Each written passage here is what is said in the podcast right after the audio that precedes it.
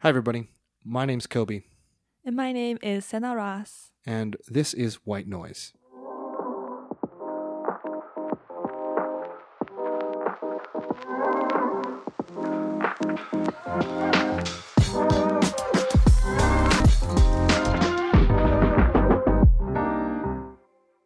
Uh, so the reason why uh, Sena and I are sitting down to do this podcast is um, we've had a lot of conversations recently at the Oracle about um, diversity and inclusive inclusivity uh, initiatives and programs, and one of the big ones that we have been talking about, uh, Sena and I, has been what does this mean for journalists of color Mm. uh, in white spaces predominantly. Yeah. And so I've been very, very excited to get to sit down with Sena. So before we begin, I want to do a little introduction of who we are. Sena, do you want to go ahead first? Yeah. Hi, I'm Sena. I am a design editor at the Oracle. I am a senior and I grew up in Japan. My mom is Japanese, my dad is white.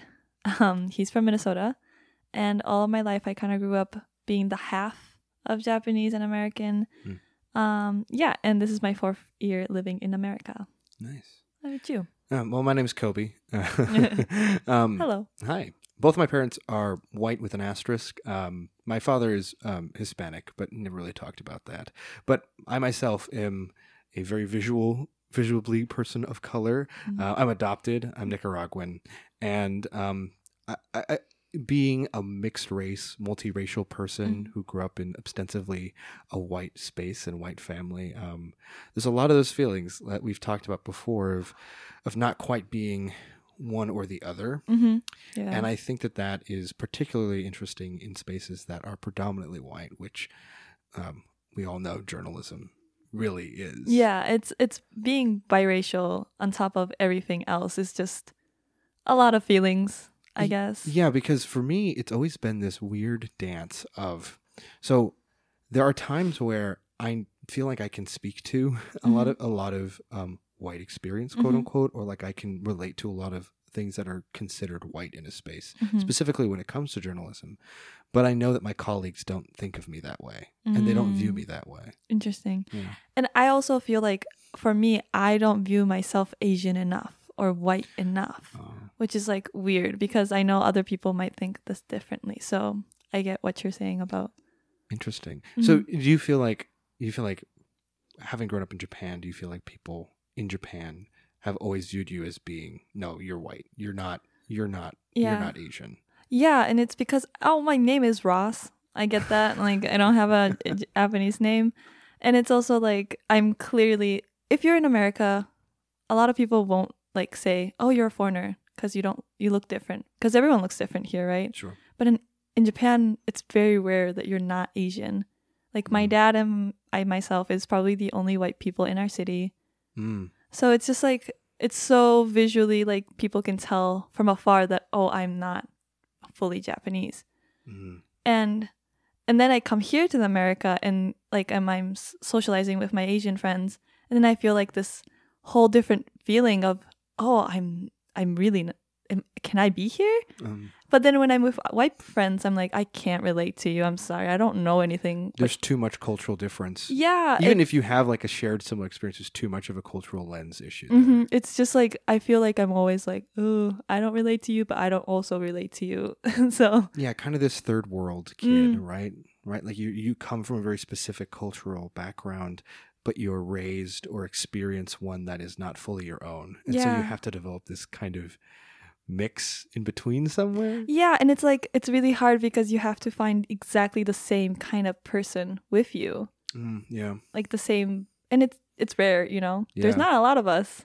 no, I can imagine that's yeah. kind of a rare niche being half Japanese and half white. Mm, It's a very very rare niche. yeah, it's and it's it's nice to so, so seek those comforts, but also Mm. I know I have to get out and talk about it with other people. Yeah, and I think that that's become so. The reason why I asked Sena Mhm. to do this project, and we're working on it together as this kind of special edition of a podcast audio piece for the Oracle, is because we had a very similar experience Mhm. where uh, we went to a journalism conference which is really fun. It was really great. The, the Mhm. whole conference was incredible.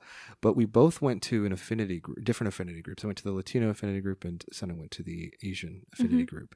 And while we were there, we both had this kind of I- I would for me, I don't know how you describe it, but for me it was kind of this radicalizing moment Mm, of I was like, "Oh my gosh, I I didn't realize how little I was doing in the way of like acknowledging myself Yeah. as a Latino person working in journalism in a Mhm. predominantly white space." mm, yeah, it's it's the same for me. For me, I was just like, oh, like I have to, like for me being a journalist, it's I'm pretty new in the Yep, Oracle. Same. Yeah, Yeah, same. But for me, it was like, yeah, I'm a journalist. I'm neutral.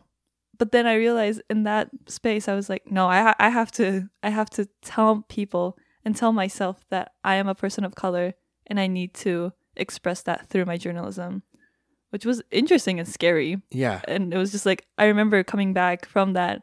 We're both like, so we just got a crazy experience. No, it was and, and I think the crazy thing about it was is that, you know, up until that moment, I really hadn't put much thought into how you tell stories about folks who come from our backgrounds, right? Mhm, mhm. Like that was, and I don't know, and I felt so guilty afterwards, Mm, right? I felt like this did. deep guilt of like, I can't believe that I have been.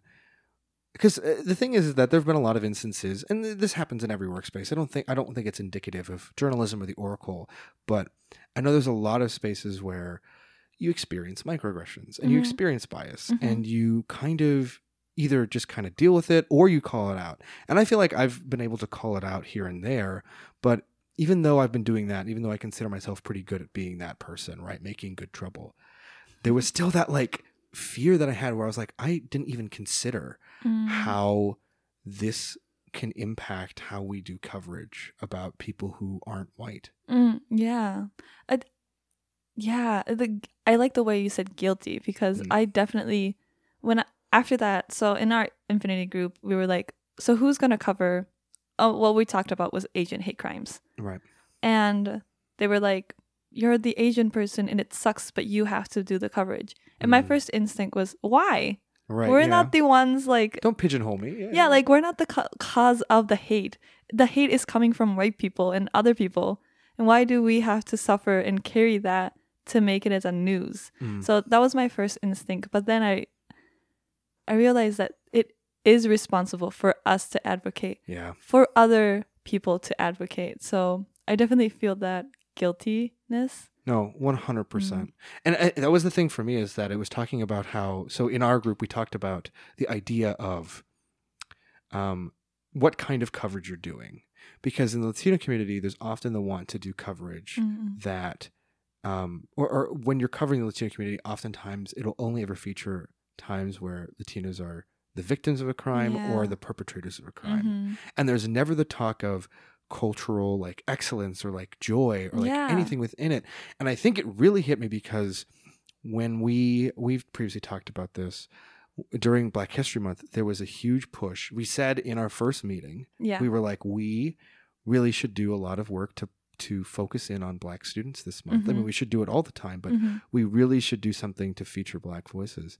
And there was a print issue during February that featured no black people. It wasn't even a black person quoted. There wasn't even a black person Yeah. like any like it wasn't even like like disregard the want to like showcase black joy or Mhm. like black excellence or anything other than like like hate crimes and sadness yeah. yeah. and we didn't have anything like there was there was no coverage in one of the issues Mhm. and so that really stuck with me and then hearing that further pushed me to go oh my gosh like it's not only about how many times you're covering people it's about in the way in which you're covering people Mhm. and and how you bring your lens to that and how it can be so damaging at worst damaging Mm. at best just you're forgetting and excluding a whole group of people hmm hmm Uh, reporting joy and good things as often I think is the hard part about being a per- person of color in Mm. journalism because we again like you said we tend to cover only the sad parts and Yeah. negative issues and to that it's like it's really hard but it's also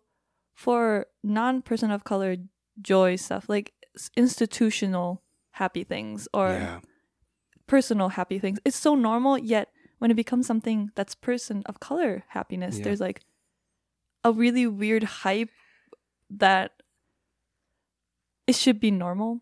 Yeah, it, yeah. it- uh, I, no, I know exactly what you mean by that because there's like that thing of like, oh, they're like we have to send somebody to the cultural festival and we Yes. have to do the thing, and it's like this like sense of urgency that we Mhm. need to tell this specific story. And I, although I appreciate like, oh yeah, like I really appreciate that you're doing a piece about Day of the Dead. I really Mhm. appreciate you're doing a piece about Lunar New Year. It's great. hmm There is a little part of me that's like, but why are you so gung ho about it? Yeah. like why are you so invested in this because it, it it feels like and this is one of the things we're, we also are going to talk about it feels like there's that that that feeling of and this is going to sound so weird but like that forced Mhm. element to diversity Mhm. there's that like forced question of Mhm. i think this is i personally think this is a really important event to have covered and be put into our paper however Mm. I think uh, I think it's important to put in the paper, but the question always comes for me: Are we doing it because it's important, or are we doing it because we think it looks good? Mm, yeah. Yeah, you know what I mean? Yeah, and it's it's it's a really hard topic, especially because I believe in the power of journalism and how it impact everyone. Yeah. I think it's really hard to give like a spotlight on um different cultures, but also forcing to give that spotlight. Like um when we were talking about layout, I remember this very vividly like oh, we have to give them a spot. We have to give them a spot and it's not something that like oh, I don't know how to say this. but you know, it's really hard. It's like the the lining of forcing a spotlight and actually appreciating and trying to give it a storytelling is a very difficult, but it shouldn't be a difficult line Right. to make. Yeah. No, I think that it's really, really important. Uh, and that's the thing for me is that, and we had a we had a really long discussion with internally with um, Dr. David Everett, who's the uh, vice president of diversity and inclusive excellence on Mm. campus, and he said something that was so profound. At the, I, I don't think you were there at this meeting, but he did say something incredibly profound, which was, um, if you're a community member, you don't have to invite people into your community. You're part of the community. Mm. And it was that thing of like, you're right. Like we're looking at it so wrong of, oh, we have to do coverage of these people. And we have Mhm. to do this because we're inviting people in. And there's been a lot of instances where we've been in meetings where people have said, we should reach out to these people and invite them in. We should invite somebody to Mm. come write something. It's like, why invite somebody? Like what, the language itself, Mhm. I feel like has, I, I, it feels like we're bringing people in because we we have all of this power we want to like Yeah. showcase. When really what it should be is, how do we better suit and better serve members of the community that we are also a part of? yes, that's definitely what it is. And I think that, and the other hard part too that I've always had with with this like idea of like forced diversity is that that's a question that no white person will ever ask themselves, Mm. right? Like it'll be that thing of like, like this. I think it bleeds into this area of, am I sitting on this editorial board because of that? Oh, Has ever had? Have you ever had that thought of looking. of like you look at the people you're working with and you go, Mm. huh? Am I the diversity? Am I the diversity? yes. Okay. Because, I mean, eh, um, you're in a major white community, Minnesota. It's, a, it's a, you know, but I think it's something that like when you're a woman, you're also feeling this. But Mm, am I the minority? Am I the number yeah. that a company is going to use it to publicize? And it's it's like it's really hard to. It it it goes to women self doubting Mm. it goes to person of color self doubting their job Yeah, and that weird intersection for for somebody like you, who's Yeah. a woman of color. I mean, and then yeah definitely it's it's become like a scary thing of self doubt and Mm. insecurity so i try not to think about it uh, most of the sorry. time no no i'm always like haha I, I still got it but there are nights that i'm like but what if i'm not good enough Yeah, and, and that is a scary thought and I think that's a question. And here, and I think the most the really interesting thing about that is, and this is something that I was thinking about a lot, is that specifically for women of color, I, I would I would extend it to most people of color, but I, I think that specifically for women Mhm. of color, it's really hard to be in a situation where you feel like you're represented or that you have the voice and the power to do something. mm, because I think in general for people of color, regardless of how many men are in the room, I Mhm. will always be the person of color. You know what Mhm. I mean? So Mhm. even if there's that power dynamic of okay, I, I I- there's more men. I, obviously, I recognize I'm a very masculine presenting person. Yeah. I'm, I'm a masculine presence in a space, but I will always be a person of color.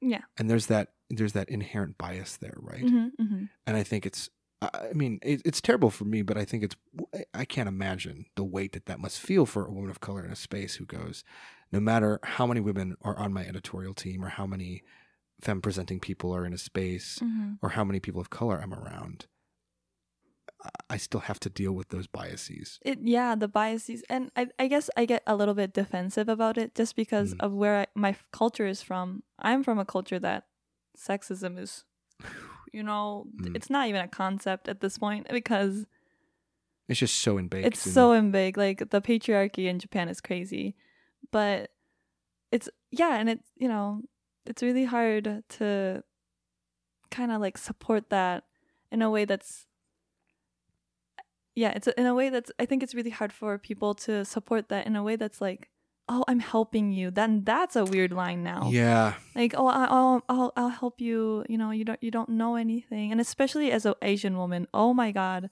the amount of people babying me and Mm. You know like trying to make me seem younger uh, that's a weird i'm going to a different interesting. topic but no, no, no. You can go there because I have I have a. I, I, Yeah. Please continue. i think there's like you know every race has this issue but it's, for me this is my experience so this is Mhm. what i know is asian women tend to get very um looked down upon just because it we do look younger i guess and they are like awful s- situational like internet things that right. peop- Stereotypes. and- stereotypes that make us assume that you can baby Right. us and it's it's really hard you know Mm. i'm trying to like explain myself that no i've been living off myself since i was 14 Right. like i know my sh- stuff Yeah. You But- put together. yeah and then people are like oh but you know you're you're so you're from japan you're so tiny and i'm like yeah no, and and like you said, like I think a lot of people of color, uh, it it's different for like Mhm. the thing that I was gonna say is that, um, is that uh, people always age me.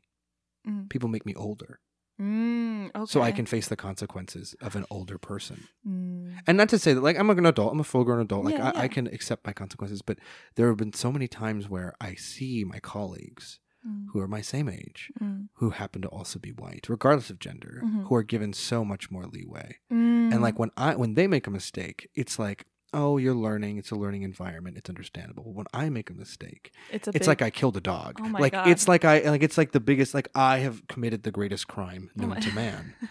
And it's hard because, and maybe you can relate with this, is that Mhm. when those things happen to you, when you feel like I'm being infantilized or Mm. I'm being aged up because of the way I look or because I'm in a space, I there's been so many times where people have been like, "Well, you can just tell us, like you can talk about it, like you can just," and it's like, uh, I mean, I mean, like, no, I can't. Like, like I get like the I I really appreciate mhm, you wanting to create a space mhm. where you feel like I can come and talk to you Mhm. about that. But regardless of whatever other identity you may hold, Mhm.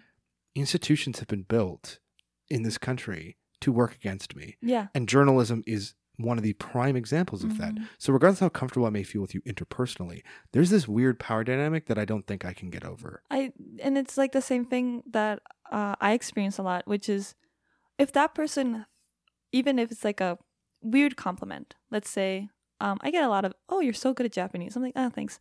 For that person, You're really good at the language you speak. yeah, my mother tongue, and everyone's like, "Oh my god, you're so good," but they don't understand that for that person, that was a good compliment. That was one time, but for me, that's the third time this year, this day. Yeah. and it's the 800th time this year.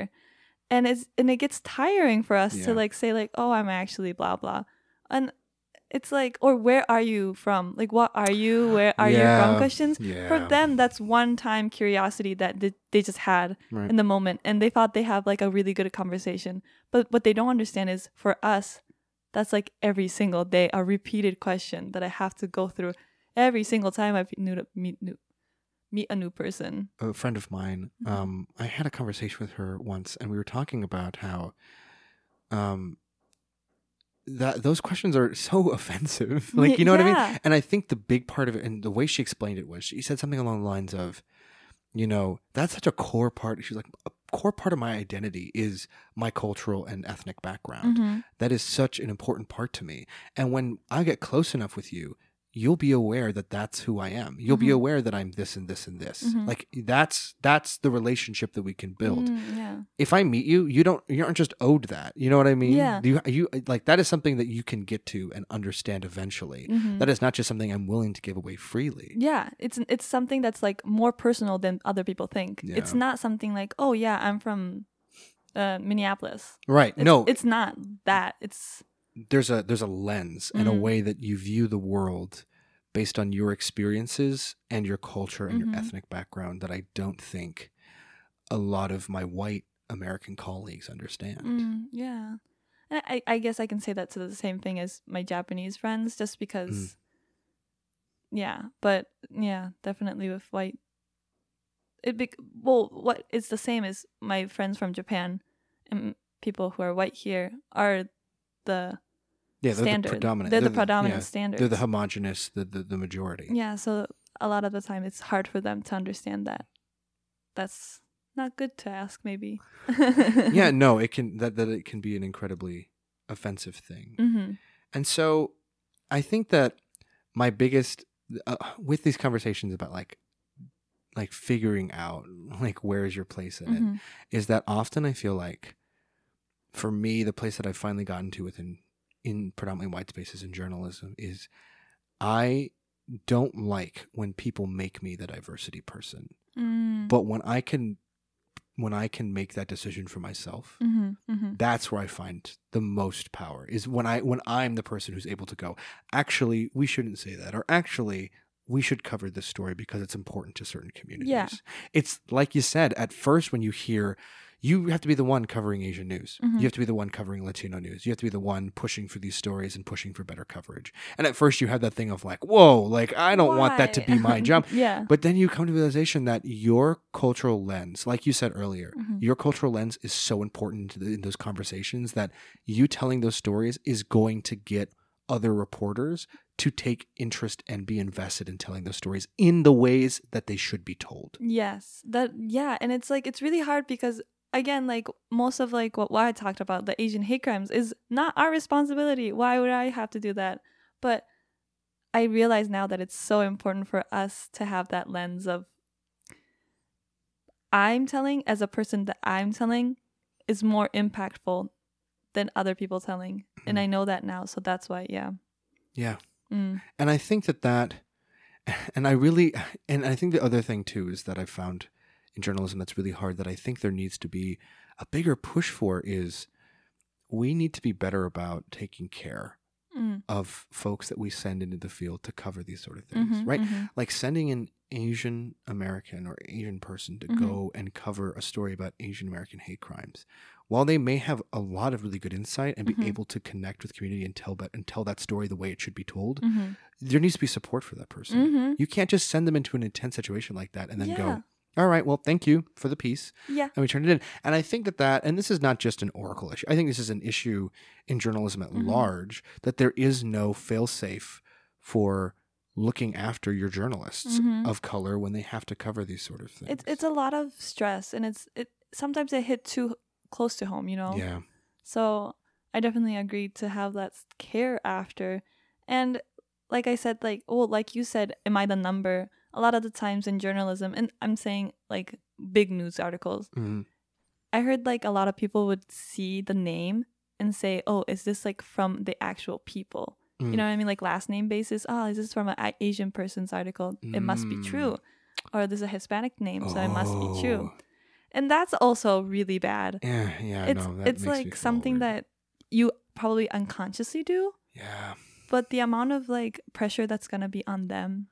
yeah, to like represent an entire identity Mm-hmm. when you're just trying to tell a story that you may Yeah. have more insight on, but you can't speak for every. Like, yeah, No. oh, that's ah, yeah. I haven't even really thought of. Yeah, mm, Which yeah, is kind of like scary, I guess, for a lot of reporters to put their names out there.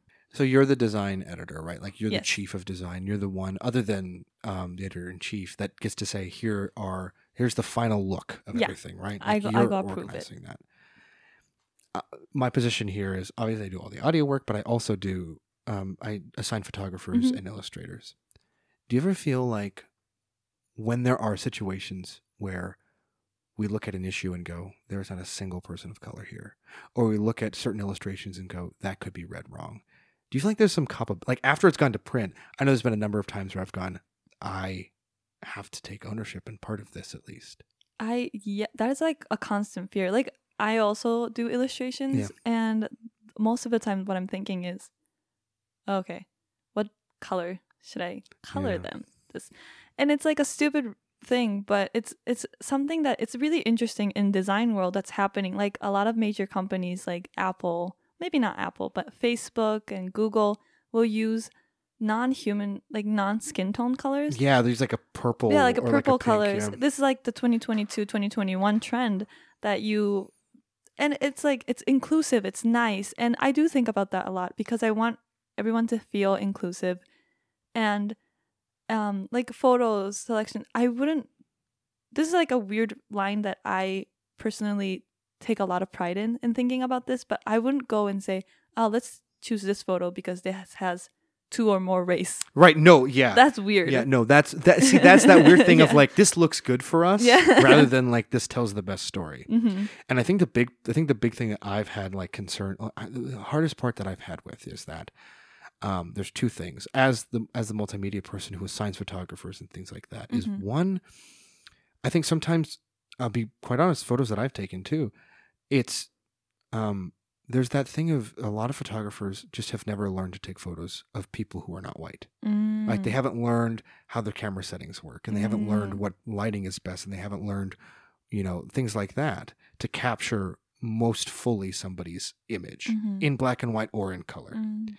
And um there's that fear for me always is like not no, I shouldn't say fear, but there's that thing of like how can we better train and better photographers to know these things Mhm. so that the best photos can be people of color, Mhm. right? So that that the best photo of oh well this one's blurry, so we're not going to use it. It's like Mhm. well it's blurry because you didn't know how to put the settings for a black Mm. person. You know what I mean? Yeah. So there's that, Mhm. and then the other thing is, and we've talked about this a bunch. And I get it, toning, uh, toning and color matching is like difficult in print, but there's that thing of like sometimes our prints turn out really bad. I know. when it prints on paper, it Mhm. turns out really bad.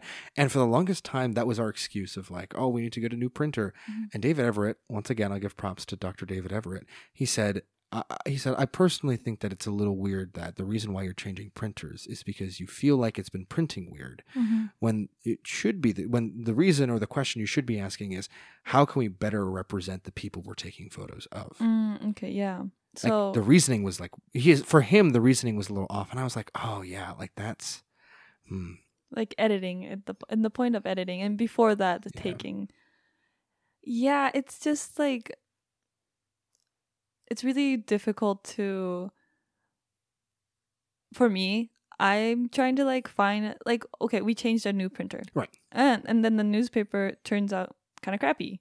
yeah there's some pictures look a little dark, some illustrations turn out weird yeah but the next week now i have i have all of it written down and Mhm. see okay so these photo didn't turn out well so this is so this is how we can fix it yeah and it's it's a if, for the first few times i feel like it's a learning process but Sure. it's definitely something that it, it needs to be done yeah because if it's too dark and some people aren't like represented the right way that's an issue but Right. then uh, again like if you're taking a photo that's too like whitewashed yeah that's another issue and that was the thing is that so uh, you got hired as the design editor this semester right like Yes. just so that was the thing is like in the fall there were so many and i think that's why we really need a, needed a, a, a design editor i'm really happy that it's you Oh, is that you, thank you.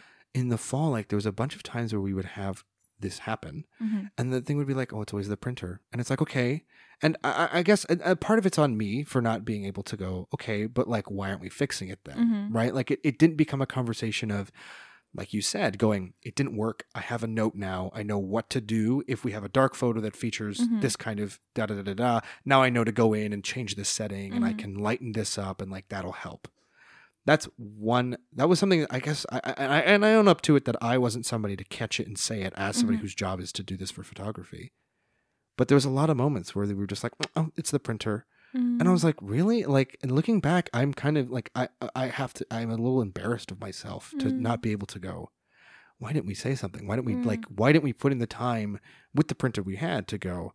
Okay, how do we lighten this? Mhm, How do mhm. we how do we take photos better this way? How do Mhm. we change settings so that we don't whitewash it incredibly? Right. Yeah, and now now I'm definitely gonna be more aware of this because every time I'm small things I realize, like the Mhm. rhetorical having like dark illustrations not coming out right, and I was Right. like, oh, bummer. But in a real issue, I feel like I need to be more careful about that, and I need to like, yeah, it's not it's not just something that I can finish up and saying, oh, bummer.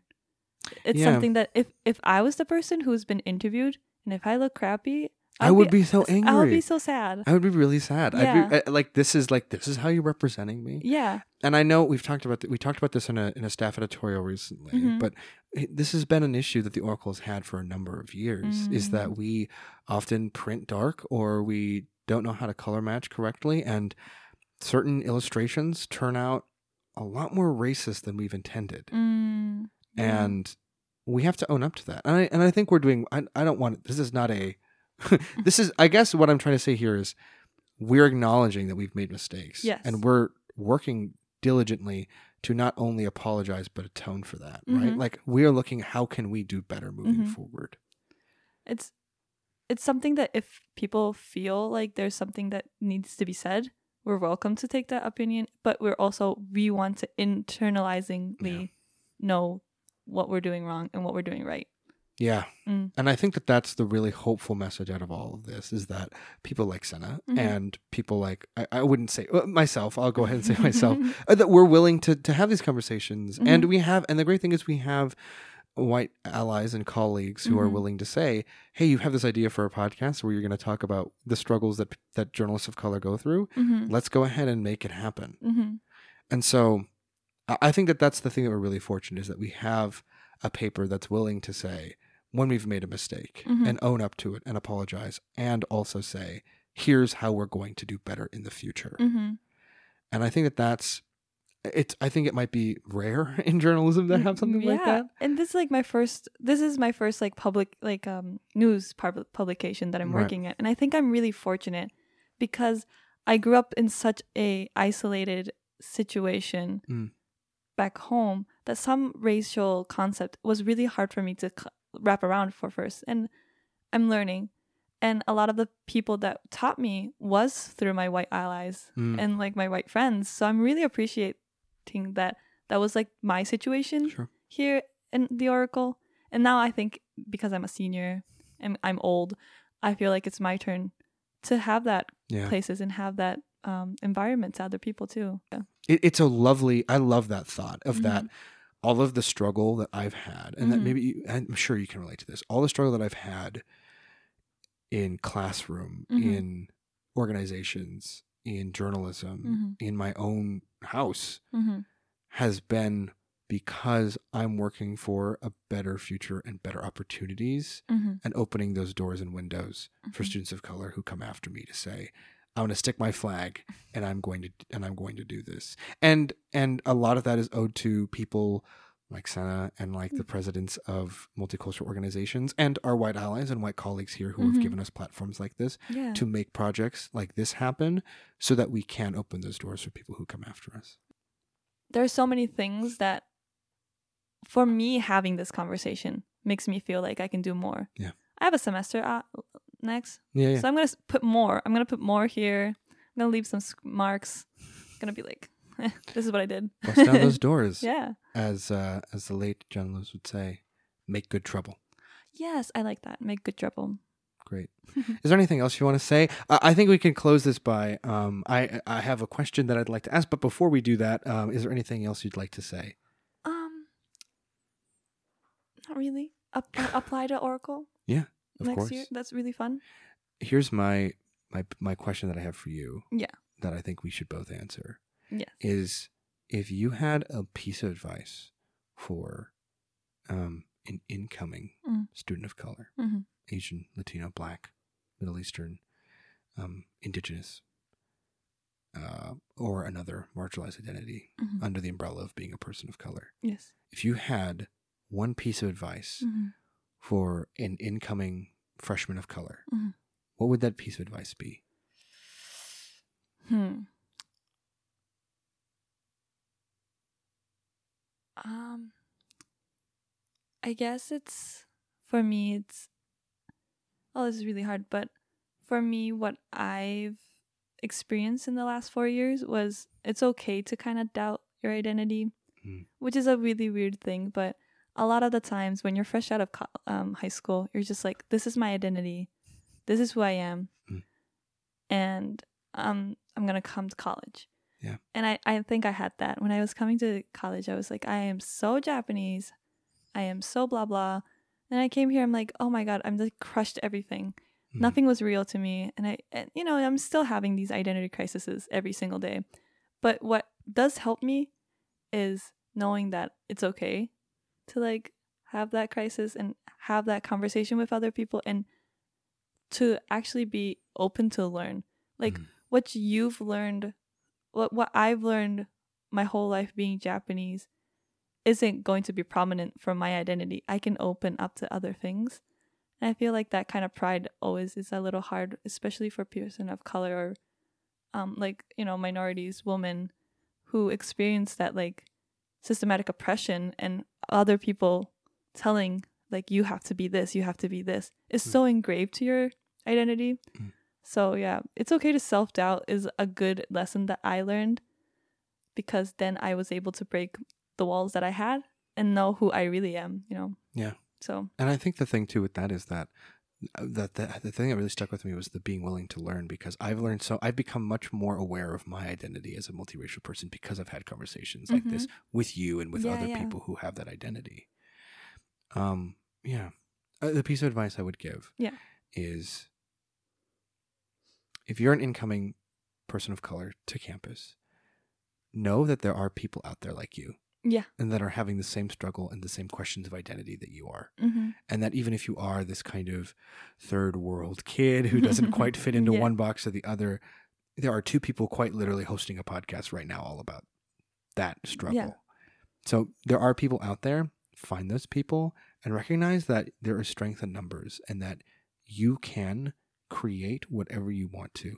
Don't be, don't be just because you don't see the most prominent people that look like you in a position, hmm know that that can still be you. Yes. know that you can be the editor in chief know that you can be the president of HUSC. Know that you can um, be the editor in chief of untold or run the fulcrum or be huge in whatever sport you play or be huge in intramurals or you, you know what i mean? That's a really good advice because um you know, I thought I was going to find I thought I was going to find my comfort zone in an Asian community or in a white Mhm. community. And I'm finding right now for my identity, I'm finding it with a Latino.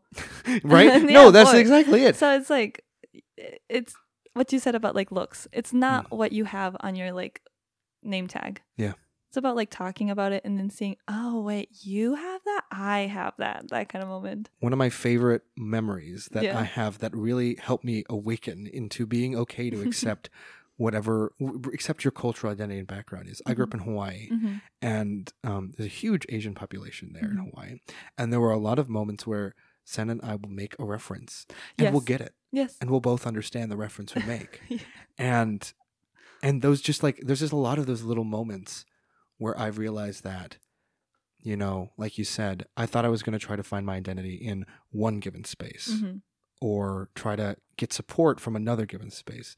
But like you said, I'm now learning so much more about my identity and feeling so much more um, whole Mhm. and being able to question and accept just the different parts and things that I've picked up along the way with somebody who I, I, I who doesn't look like me and who has but who has had so many similar experiences. I know it's kind of crazy. Well, Thanks. thank you so much, Sena. Thank Is there you so anything else you want to say? No, thank you so much for having me. This was great. This was awesome. I really appreciated it. Well, thank you all for listening. Um, we don't know if this will be a one-off sort of situation. Well, who knows? Maybe Sena will continue it next semester. But for now, that has been White Noise with um, myself, Coby Aloi, and Sena Ross. Thank you all for listening. And in case we don't catch you next, oh, you're gonna say something? I was gonna say thank you too. Awesome. All right. I think that's where we can end.